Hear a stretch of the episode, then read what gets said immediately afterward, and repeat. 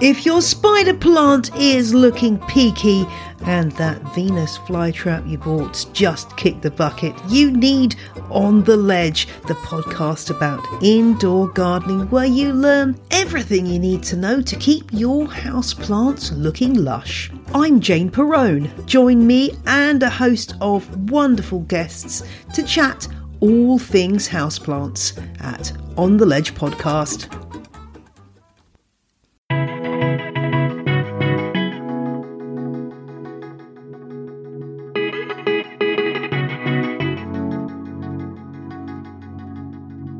To the Miles to Memories podcast. I'm your host for the week, Joe Cheung. Shawn has the week off, but don't worry, we've got a great person filling in. Ryan is fresh off an 11 week trip around the world, so we talked to him about all sorts of things like dealing with last minute COVID tests, contracting malaria, laundry. So you don't want to miss it. There's so much to talk about about his trip, but we just hit a few points. So hopefully you enjoy it and definitely check out his articles on the site about the trip if you want to read more. If you're enjoying the podcast, just a few quick things to ask you. You can if you could please leave us a rating and review on Apple Podcasts, that would be really great. It really helps the podcast to grow. Or if that's too much, you know, if you're enjoying it, just tell a friend. But yeah, that's about it. So thank you so much for listening and let's get straight to Ryan.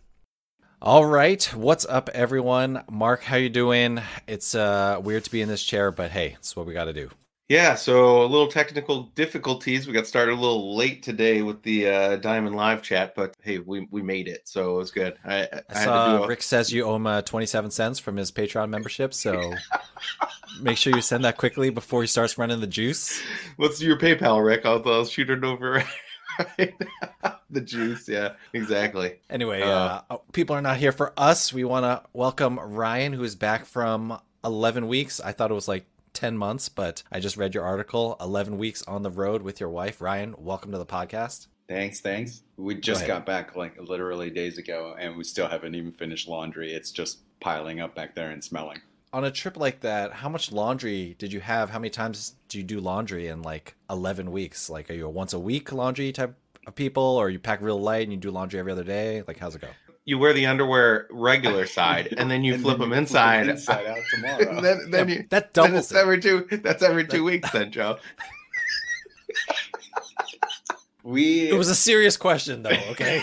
yeah, we this is actually something that I that I mentioned recently is that I wish I had packed less and just done laundry more. We packed a good amount of stuff and we could go like a good two and a half weeks, almost three weeks before we really needed to do laundry. And I wish that we had just packed less and just done laundry more because at the end of the trip, we would kind of like wash some socks and some underwear in like the hotel sink or something.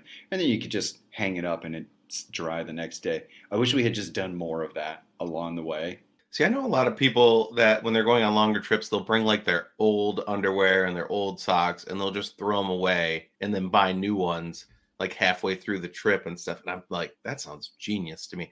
Now, I know some of them do it with like shirts and stuff. That seems a bit extreme, but everybody has those underwear that maybe has like a little bit of hole here or there. And you're like, I should probably throw these away, but no, I'll save them for my 11. I'll save them. Yeah. Where they like sag down. I'll save them for my 11 week trip. Don't worry about it. I mean, we definitely Actually, I don't do that with underwear, but with everything else, I actually do do that because my drawer is full of clothes that I never wear. So I'll pick some things that I'm like okay wearing, but I'm like, okay, it's time to get rid of this. And then what I'll do, because you always pick up crap when you're on the road, and even if you don't pick up crap, like you can't pack as efficiently on the way, or I can't pack as efficiently on the way home than I did on the way out. And so, you know, I'll just shed, you know, I've left shoes in Europe. I actually feel bad in Europe sometimes because I don't know how their uh, trash systems work and stuff like that. Or like if you're in Asia, like, you know, you have to have combustible trash and stuff. So it gets confusing, but light your dirty underwear on fire.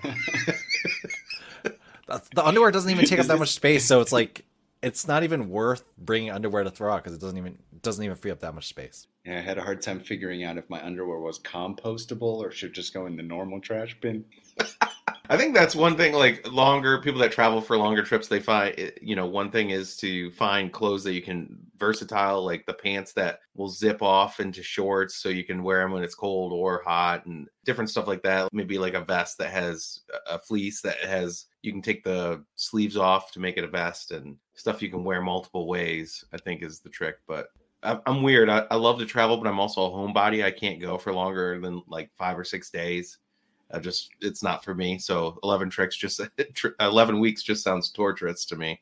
That was something else that I mentioned and if we were going to do this again that would really help us with also packing less stuff is to stay in like kind of one temperature zone.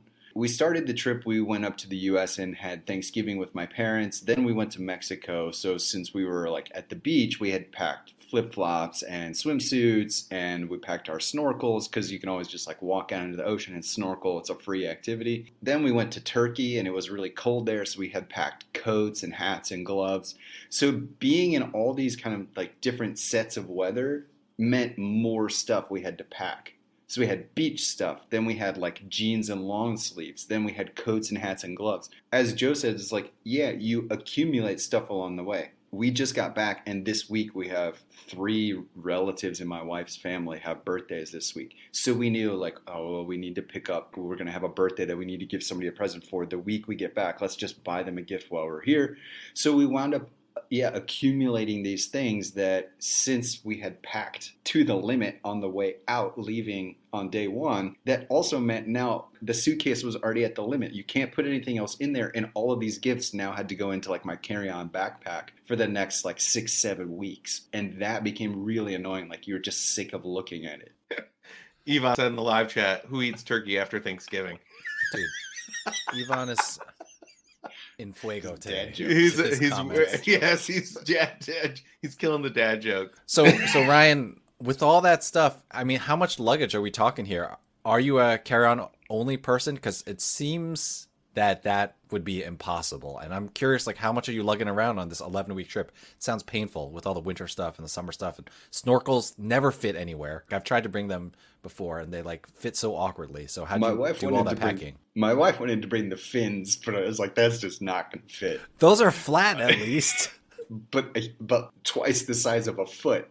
So we each brought a suitcase, like a you know standard, like the normal, like kind of larger size suitcase. If we could do it again, I would try to. My wife's not going to get into the carry-on thing. She just doesn't like to have to deal with stuff going through the airport. She would rather just like walk to the gate and have less stuff to finagle with at the security checkpoint. Until her uh, luggage gets lost for like four weeks, like yours. Yeah.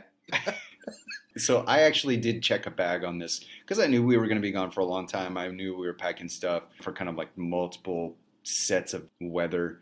If we were going to go again and we were streamlining and like, hey, we're just going to let's go to places that are all going to have kind of the same weather so we can pack less. I might try to get it into just one of those large carry-on backpacks that's kind of like the maximum size limit. And I think also we got kind of lulled into that like false sense of security at the beginning because our first flights were with business class. So it's much easier checking a bag, you get like higher weight limits, it's much easier, you have a shorter line at check-in. But then the long flights across the ocean we took business class, but then just short flights of like 2 hours within, you know, from here to there we took economy and depending on the airline some of them had really different weight restrictions so there were sometimes like i have one of those little portable scales Were you one of the one of the guys that put on like 15 layers and wore them all?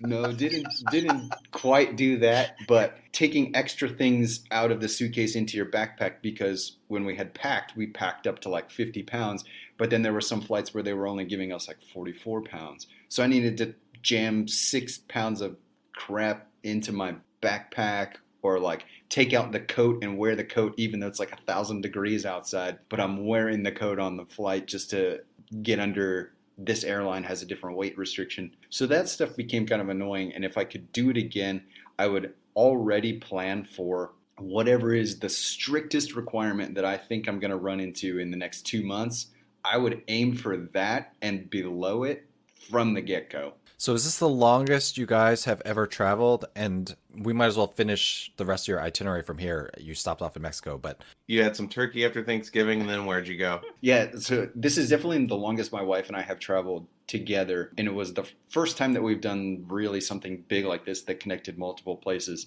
So the itinerary was so we went to Florida, then to Mexico, then we flew across over to Istanbul. From Istanbul, we went out to um, Cappadocia in Turkey and we did the hot air balloon ride, which I had posted about. From there, we connected over to West Africa and we stayed at this eco resort in the jungle in Liberia, uh, which was really interesting, but also very kind of cut off from the world for three days.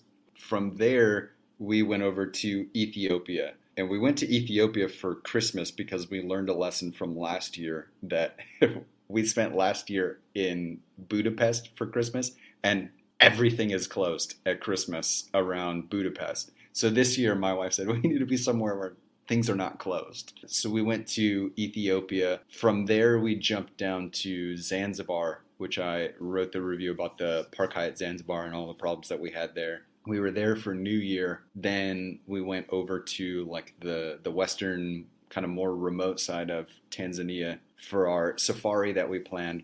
My wife went on the safari and I went to the hospital with malaria, which was a lot of Yes. fun.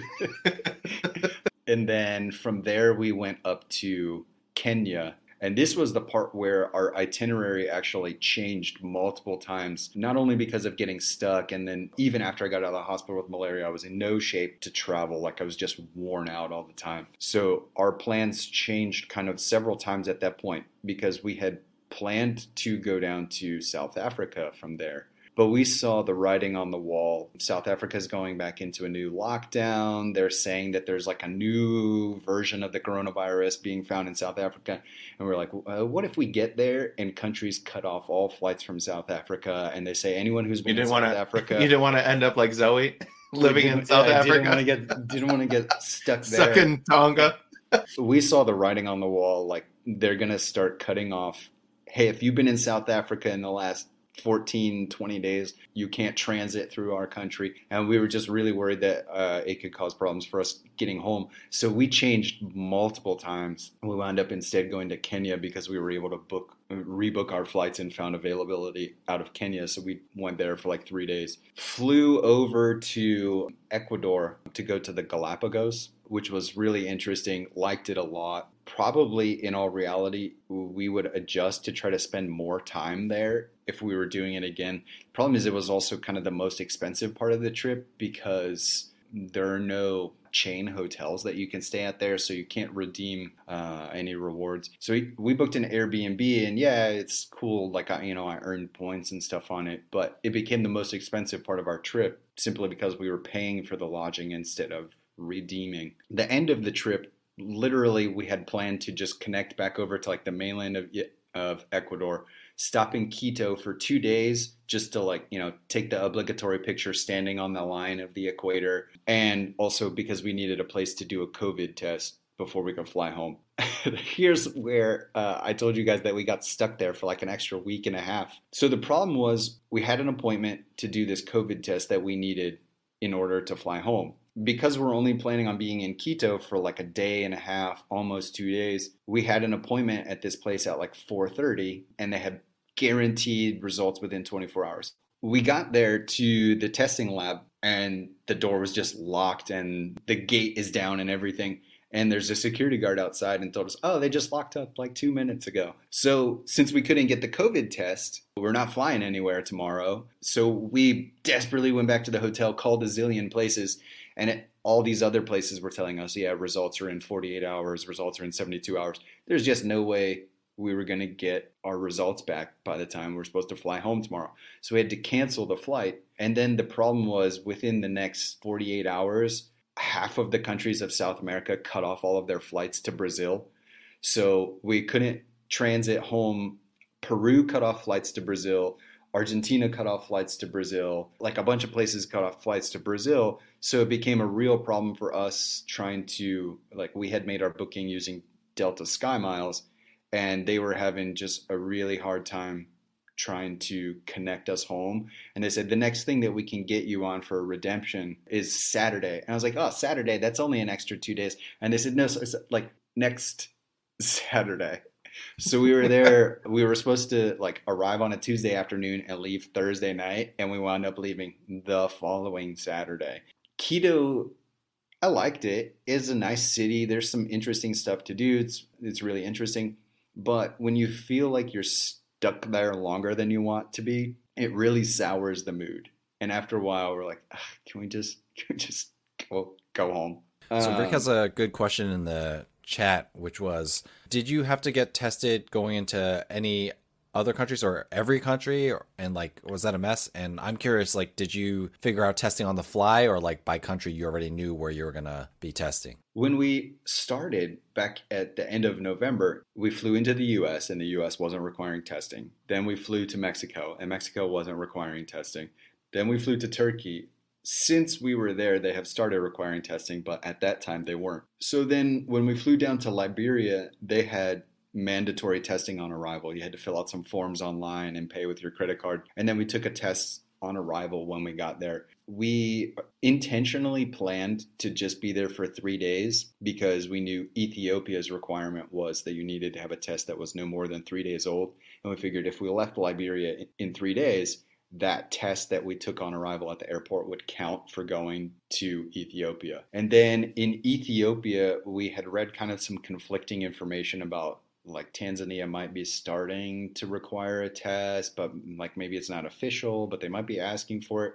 Since we weren't sure, we took a test in Ethiopia before we went to Zan- to Zanzibar, just in case if they asked us for it, because it was like kind of some muddled information. So we wound up being in Tanzania much longer than we thought, and we took a test before leaving there to go to Kenya, and then we took one in Kenya because we needed it in order to fly over to Galapagos. In order to get into Ecuador, you only need a test that's within the last 10 days. But in order to get into the Galapagos, you need one that's within the last four days. And we knew we were going to lose a day of travel. So we took one just kind of at the ultimate last minute that we figured we could get it, get the results, and get on the plane flying out of Kenya, lose a day, then tomorrow go through the airport and stuff. Uh, the test will still be valid and long enough for us to get out to the Galapagos. And then we had the one for home. So I guess that's Liberia, Ethiopia, Tanzania, Kenya, home. So we did five tests. I think that's the biggest biggest thing with international travel and maybe domestic travel if they if CDC does roll out what they've talked about or hinted at causing testing before flying is it's just there's so much juggling going on and so much unknown and things are so much in the air up in the air. And then just trying to find a testing place and that added stress of is this going to get back in time? How far out do I need to plan it? Like I it's it's too much for me. But I, I like to go to like one or two places, not like seven or ten. The the whole itinerary is stressful enough for me, and then you throw in all that stuff, and I I think that's my biggest thing against international travel right now for for myself is just the unknown. Like, am I going to get locked out, and then having to try to figure out where to get testing and how to get it done, um, which is probably in my head is worse than it it would actually be, but something that I think a lot of people probably have reservations against and are worried about for sure. I think that's definitely something that right now, if people want to take a trip, that they need to consider is first of all understanding the testing requirements, not only going there but also now coming home, assuming that if you live in the U.S., figuring out where am I going to get tested. You know, the U.S. is accepting pretty much all kinds of tests, so that's good. Versus some places are are more strict and they only accept this test. So you need to find out and make sure you're getting exactly that the U.S. is accepting a lot more different types of tests. Hyatt also, um, all their properties around like the Caribbean, Central America, South America are offering testing if you have a confirmed flight to the U.S. So that is helpful. Different hotels have different requirements. Like I'm sure you know they're not going to test your whole family of five if you show up for like one night at a Category One property. I'm sure that they have some requirements. A three day reservation will test three people. It depends on the hotel. I haven't looked into it that much.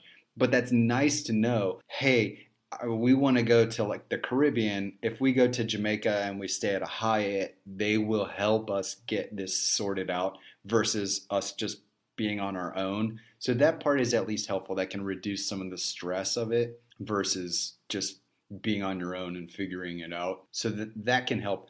But um, you know, the CDC with their new information, they have said you know people need to take into consideration that not only the testing requirements, but what are you going to do if you test positive? Because now you're going to be stuck in this place. So, what would be your plan? Uh, is your work flexible, or are you going to get fired if you don't come back for those two weeks extra that you have to stay there?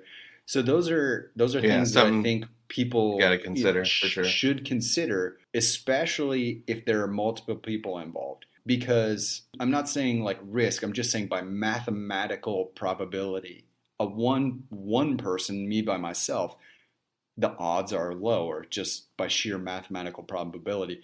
But if you start adding in like there's six of us and we go away on a you know bachelor party to Cancun, the chances just by sheer number of people can go up that one of you could test positive and then what happens. So those are things that I think people should consider. What would be your plan B if someone in our family tests positive and we can't fly back? What would be the plan B? Do I need to fly back because of my job and you have to stay here and do this quarantine? What would happen? Um, and my wife and I discussed that when you know when our flights had been canceled and now we had been stuck in Quito for this extra time. Um, but you know we needed to get home. We had laundry and you know just like because we were going to be gone for all this time, we had withdrawn a bunch of cash from the ATM for my mother-in-law and like my wife's sister helped us with like bills and stuff that were going to be due that we couldn't pay online. But we you know we had only planned for that to go through the end of January and we knew there were things that were going to be due this week. So we talked about well okay now we've been stuck here for this extra time and, and we're go, we're on our way in the Uber to go do our test to fly home. If it would come back that one of us is positive, what would we do? And we agreed that the one who tests positive would stay and the other one would go home as planned because there's such a mess with our flights had been canceled and countries are canceling flights back home to Brazil. It could get even more difficult. If someone has an opportunity to get out, they should get out and go home. And that was a conversation that we had was if someone tests positive and the other one is negative, that person goes home. And, and I think that people should just at least be honest about that rather than running into it because it, I think it creates more stress to have to figure it out on the fly versus if you have talked about it beforehand. Yeah, for sure. Proper planning or piss poor pa- planning, proper whatever. Shawn always messes up, however he messes that up. right, Joe? Nailed it. Nailed it. Yes. So yeah, on this trip you did like two you you encountered two things that are my two biggest fears. One, we'll get to in a little bit with uh sharks. Sharks freak me out. I know like as a man I'm not supposed to admit my fears, but snakes and sharks are my two biggest fears. So you uh you got in the water with some sharks and the other thing is getting stuck at a hospital in a foreign country and dealing with that whole situation when you had malaria. So uh, people can read the article. I don't want to go into like the the details of the whole story, but just the whole I thought it was kind of comical. You couldn't get like fluids and you had to have like an Uber driver almost you drop you off some Gatorade and stuff. I guess you get used to the way things are at home, and then when it's different somewhere else, it's a total shock. Uh, so, with part of having malaria is that like I had a really bad fever, and the hospital's telling me like you need fluids. I'm hooked up to an IV, and then they're telling me like you need to drink some water. So you know, I pushed like the little button on the wall, and when the nurse came, I was like, "Hey, I'm running out of water. Can you bring me some more water?" And she gives me this like, "Oh yeah, yeah, just a minute." Well, if you say just a minute, what that means to me is I'm going to get one. I'll be right back. And it just like disappeared. So then I pushed the button and tried it again with somebody else, and then tried it again with somebody else. And after like 35 minutes and five people, I'm like, what is going on here? And I'm like, I jumped out of the bed in my little, you know, the hospital gown that ties but not well in the back, and like pushed my little thing, with Showing the off IV your your uncleaned underwear that you that you flipped inside out. pushing the little thing with the IV, you know, attached to this pole on wheels. And I go out to the nurse desk and I'm like, I have talked to five people and you guys are telling me I need to drink fluids. I'm running out of water. Where's the water? Bring me some water so that I can, you know, drink these fluids that you're telling me I need to drink. And they're like, you have to provide your own water. Come, What? come again. what? They said, yeah, that's how it works here at hospitals in Tanzania is that you have to provide, you know, if you want water, you need to provide your own toilet paper for like in the bathroom in your hotel room. Yeah, like your family should bring all that stuff to you. And they're, well, you know, I'm not from here. I don't know anyone. They're like, you don't have any number of anyone that you could call. I was like, literally, the only person I know in this town is that I have the phone number of the guy we booked our safari through. And they're like, all right, we'll call him. so I had Yeah, to call, think, like, I so I had to call the number of the guy who owns the safari company. I'm like, hey, uh, so uh, I'm in the hospital, and apparently they don't give any water or anything. So can you go and buy like a six pack of those huge bottles of water and some Gatorade? I'm in the hospital with malaria. So he sent some guy who works for him to go to the hospital, and then when the guy came, I had to like go into the little locker in my hotel room and get out my wallet and give him money because he had used his money at the supermarket out of his own wallet. Oh man, it was just like it's totally different. And I just expected, you know, I've only ever stayed at hospitals in one country and I expected it to be the same and it just wasn't the same at all. Yeah, I could see maybe like charging people for, hey, you have to pay for water. Okay, but Sure, put it on my bill. yeah, That was, and that was what I said as well. It's like you don't have any water here. Like I can't buy some water from you. No, so weird. yeah, it made that's- no sense to me. I had a room where you know there there was another bed, and somebody came to that bed, and his family, you know, when he was coming in, he had family with him, and they were you know putting out. They had brought some bottles of water, and they had brought some things from home, and and like toiletries. So they knew because they're used to that system. So they had brought the stuff. Well, I had no idea. It's like in uh, Three Amigos when uh, Chevy Chase is drinking the water canteen. If you know the reference, you know the reference. One quick I do note not. is sad. Three Amigos is so good. One quick note is uh, what I always forget is when Ryan says his home country, he means that he lives in Brazil now. So those of you who are tuning in uh, and haven't heard Ryan before, we probably should have said that off the top, and you might have picked it up when he his final destination was Brazil. But Ryan does not live in the states right now. Although I'm guessing the states is the only hospital experience you've had. Yeah, grew up in growing up in the U.S. So I've only ever stayed at hospitals in the U.S. and that's where I thought I was going to be. They provide water. Nope. the After- basic thing you need for survival at Yeah, a hospital. sur- They don't. They don't. where you have a fever and they're telling you to consume liquids. Fluids are only mildly important when you have malaria. They're like, we gave you an IV. You'll survive. You just won't be happy. Well, the funny part was that after I had like yelled at these people and was like, "This is the stupidest thing I've ever heard of. What do you mean you don't provide water?" So after I had kind of fought with them about this and then told my wife about it, once I got out of the hospital, we thought my wife should get tested for malaria because it gets passed from people to people by mosquitoes, and since she's been hanging out right next to me for all this time, she should get tested. And she's like, Yeah, but we got to go to a different place. I'm not going back to that hospital where you were arguing with everyone. They're going to, you know, kill me, inject me with like, something. "Hey, we got to go sure to a different place. Make sure you give her the positive. she said, We got to go to a different place. I'm not going back to where you were f- arguing with everyone. So the other thing that you did, uh, you swam. You you went scuba diving uh, to swim with hammerhead shark, which Yeah. Is like aren't hammerheads pretty uh, aggressive usually? I don't think so. No, Um, is that not we- a thing? Maybe we it's only tiger saw- sharks. I think it's like tiger sharks, bull sharks, and great whites are the ones that are known Okay. for being aggressive. Yeah, we saw uh, hammerhead sharks when we were diving in Galapagos. That was like the main thing that we wanted to see was hammerhead sharks. Apparently, if you go to some of the like more remote islands, but you have to do one of those like live on board cruise ships. It's the only way to get out to these like remote islands in the Galapagos. And sometimes they see groups of like 400. So it's totally not for you, Mark. no, no, like no shark cage or anything. You're just you're just no, kind of swimming diving. above them. Yeah. Uh, mm-mm, mm-mm, Um, no. Yeah, so we just saw three, but it was like super exciting for us. And what's funny is that we saw them literally right at the end of the last dive, and we had kind of given up, like, oh, guess we're not going to see them. That's a total bummer. And then the, you know, the guide kind of signals like, you know, hey, uh, you know, uh, we should start heading up. And as we are kind of swimming up, then all of a sudden I see him just like, and dive back down. And like, where are we going? Followed him back down, and he had seen these hammerhead sharks. That's crazy. I, 400, man. Wow. I don't think I could be anywhere near that. How about you, Joe? You you going shark diving or what? No, thank you.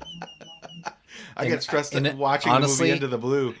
Honestly, though, in a cage, I think would be worse. I think I would feel even worse in a cage Especially when you watch those like shark attack videos and sometimes the shark gets into the cage with the person. Like I know it's very rare, but like there's been some where the shark gets all frenzied and swims up and wiggles its way into the cage And and, then like the guy heads come- yeah, and they're just and then they pop out the top and then the guy pops up and he's like, "Whoa." I'm like, "No. I should cage dive once just to say I did it, I guess, maybe to face my fears, but open water, I don't know if I could ever do that. That's I'm good. Yeah.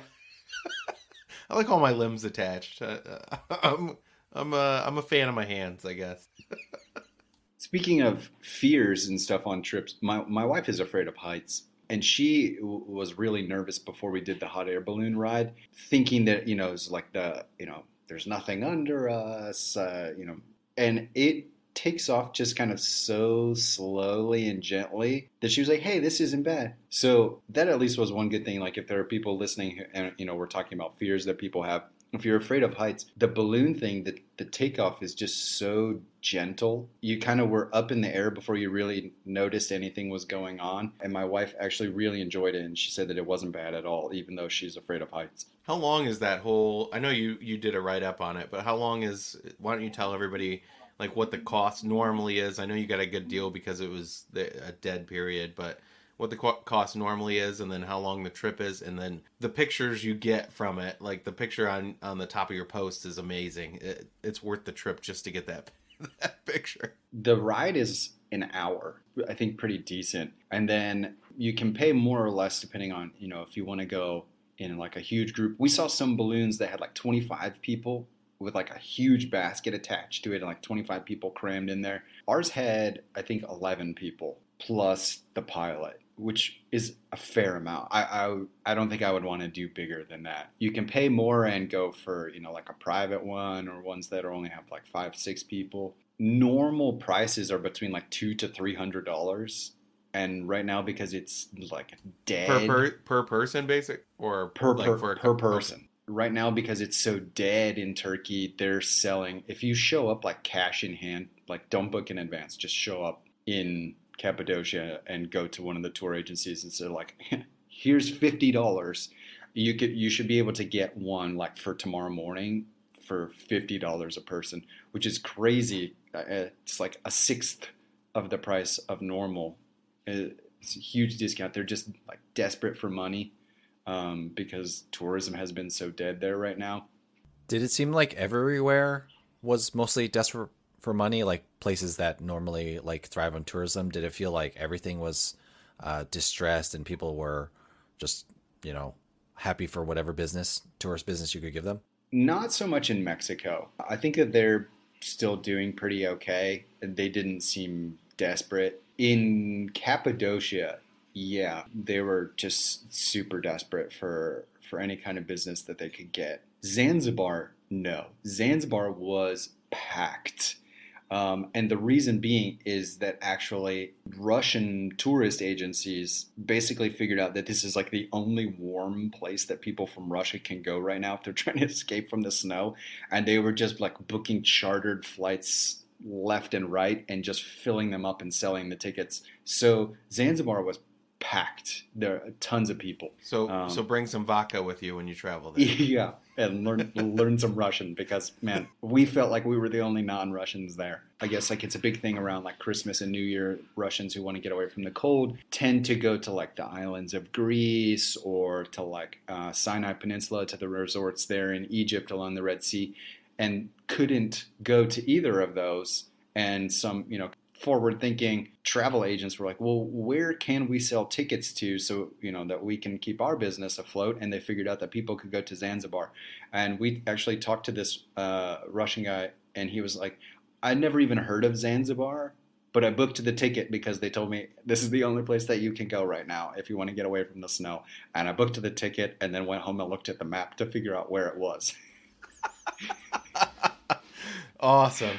That's that's funny. I find that uh, trips like that where you have no expectations end up being some of your favorite ones. So I'm sure they probably loved it too, even though they had no clue what they were getting themselves into. Yeah, no idea. So Zanzibar was packed. When we went to Ecuador, the Galapagos, in order, like when all of this stuff with coronavirus first started last year, the government of Ecuador basically just cut off the islands of Galapagos, like no one in, no one out, in order to not have anyone go into the islands and spread the coronavirus around. They just basically cut off the islands. So, yeah, they were super desperate. They had only reopened travel from the mainland to the islands, I want to say at the end of October, beginning of November. So it hasn't been that long. And they were like desperate for any kind of business that you could give them. I messaged a couple places on Airbnb, and I would say out of the six places that I messaged, all of them replied to me within an hour. They're like, "Yeah, it's available. Do you want to book right now? You can confirm it. Let's go."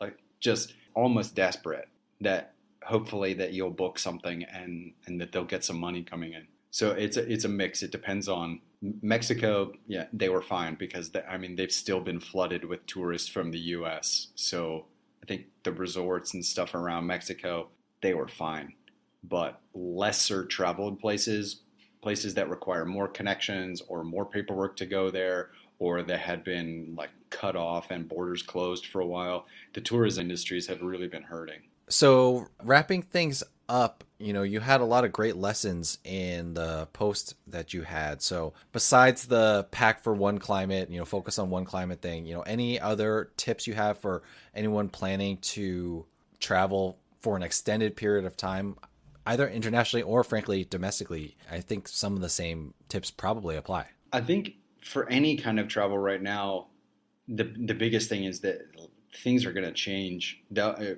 more than anything, like our good example is that our flight when we were trying to get from Africa, like back over to South America, changed just that ticket. We changed four times because everything is so hard to predict right now I would just I wouldn't book stuff too far in advance. It, it's gonna change.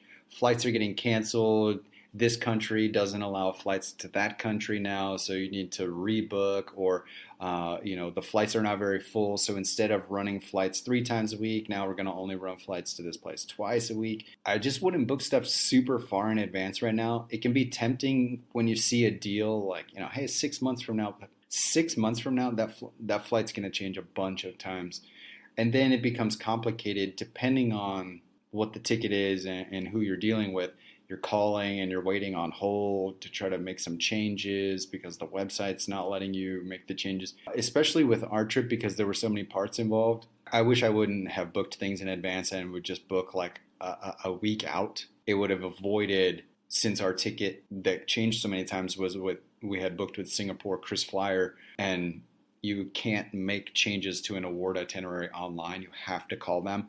So I wound up calling them so many times about this ticket that we needed to change. And then we got an email that a flight had canceled. So now we had to change it again. Because things are changing so much right now, I would not book stuff too far in advance because it's going to change.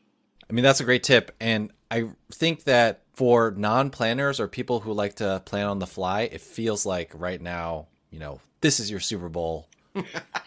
definitely wasn't the, definitely definitely was not the Chiefs Super Bowl just gotta say that. Oh, it was um, a terrible Super Bowl. Terrible Super Bowl, but uh, yeah, for those of you who like to plan travel on the fly, you know, last minute. I mean, now is the time uh, to do those things. So let's uh, end with rapid fire. Mark, what you got for us? Yeah, and on that point, if you like to plan everything out meticulously, you probably shouldn't be traveling. not right now. True, true. That's not. All right, so my rapid fire is the 125,000 Amex Platinum offer is available on Card Match. We've had uh, numerous people tell us that they, uh, after trying the Card Match, uh, they were able to get the offer, as well as there's a 75k Amex Gold offer. Some people have had it even just pop up on their uh, American Express account, like when they go to AmericanExpress.com. So try both of those.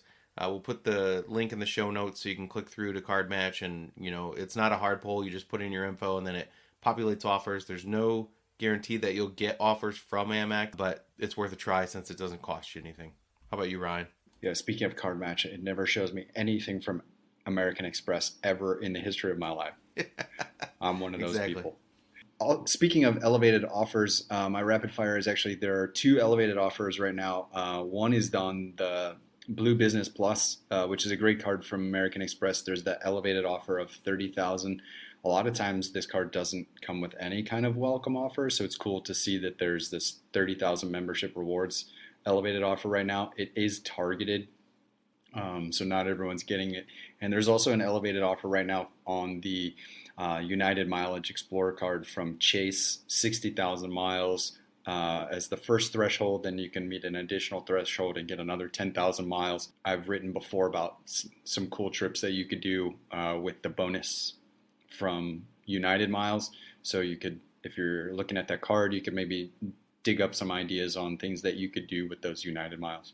What about you, Joe? I might. Oh, before uh, I think that might be my wife's next card because she got denied for the ink cash. So moving back to personal stuff, might have to grab that elevated Explorer for sure. And uh, my rapid fire is Mark wrote a quick post called "Don't Panic." Amex credits are delayed for pretty much everyone. Uh, I highly suggest you click on it. Although honestly, good on you, Mark. You explained everything in the title of the post. There you go. I did it for you, Joe.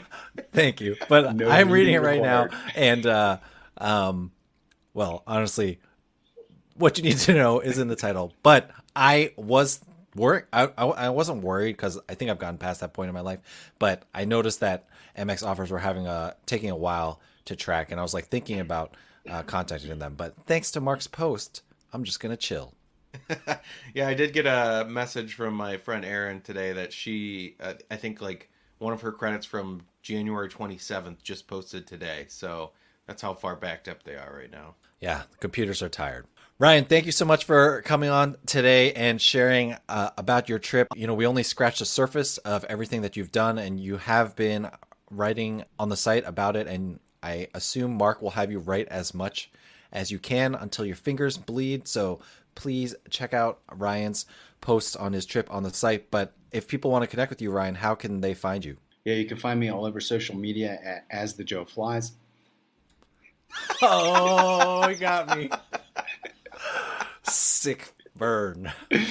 Uh, yeah, um, the easiest place to find me is you can comment on any of the articles that I write on Miles to Memories. If you're also interested in more content, I do a weekly, or sorry, a, a monthly live event with our Diamond Patreon members where we look at award bookings, the best uses of your miles, sweet spots, how to earn status with uh, hotel programs. We do deep dives every month onto different award booking programs or best uses of your points and miles. So if you're interested in that kind of stuff, you can also find me in our Diamond Patreon group answering questions and providing stuff there. What about you, Mark? So there's a joke inside the Miles to Memories team that every time something bad happens on Ryan's trip that I get excited and it is true. So The clicks. It's not a joke. The clicks. It's only he's a like joke in the. he's like he's like it's only a joke in the sense that we awkwardly laugh about it, but it's. it's He's like, oh, I'm stranded, uh, stranded here for another week, and uh, DDG's like a gif of a guy evilly laughing, like, yes, this is Mark amazing. is pumped. So yes, that does happen. But Even uh, To be fair, wife- it's always- even my wife knows about this joke at this point. to be fair, it's always like Mark's like, "Are you okay?" Like, "Oh, Ryan, you have malaria? Are you okay?" Ryan's like, "Yeah, I'll be fine." And then Mark's like, Okay, like, cool. Yes. I'm like right about like, it. yeah, I sent him a message like, "Hey, that when you uh, after you file all your insurance paperwork and you get paid back for this hotel stay, that would be a great article." "You should have, Mark. You should have. Uh, you should have let him expense the water." yeah, exactly. I wish I had a It's a receipt for that. He- yeah, he can expense everything because he's you know he travels and he writes about it. So perfect world you get. But when a guy buys it and you just give him cash, you can't write that off. I guess. No, don't Um, have a receipt. For me, you can email me Mark at Miles to Memories. Follow me on Twitter at Detroit Mark. Uh, comment on any of the articles on Miles to Memories. We have forty-seven point two articles per week. I had to fill in for Shawn there. If you didn't, if you didn't, I was gonna take that joke also. uh, or you you know join our Facebook groups, our Patreon group, uh, in there all the time. Facebook message me, however you want to get a hold of me. How about you, Joe? I think uh, Ryan already got you covered, but Yeah, Ryan covered it. So thank you, Ryan. I do want to say if you are enjoying the podcast, you know, you can find old episodes of the podcast on Apple Podcasts, Google Play, Stitcher, Spotify, all those places. Uh, you can also, you know, connect with the podcast, mtmpodcast.com. Leave us a review.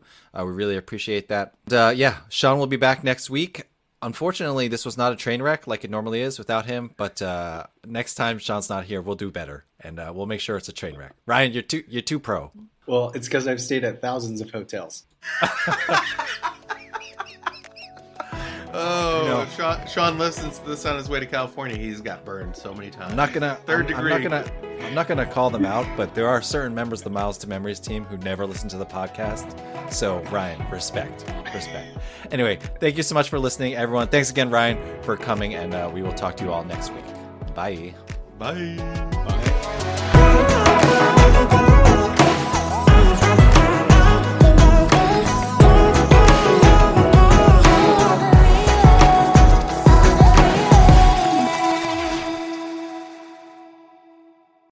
Um, okay, so you did two things on this trip that are my two biggest fears. One, sharks. Can't stand sharks. Freak me out. Uh, the other one is uh, getting stuck in a foreign hotel in, you know, uh, a lower end, like a third world country, or not a hotel. What did I say? Hotel, Yeah, hospital. but like getting All right, Joe, cut somewhere. that, cut that all out. It's lunchtime at Tim Hortons, and we're serving up a special deal just for you. Our new $5.99 lunch deal includes your choice of any lunch sandwich and a side of crunchy kettle chips. Because what's lunch without a little crunch? And the sandwich choice is all yours, like a ham and Swiss, Chipotle chicken wrap, BLT, and more, made to order just the way you like it.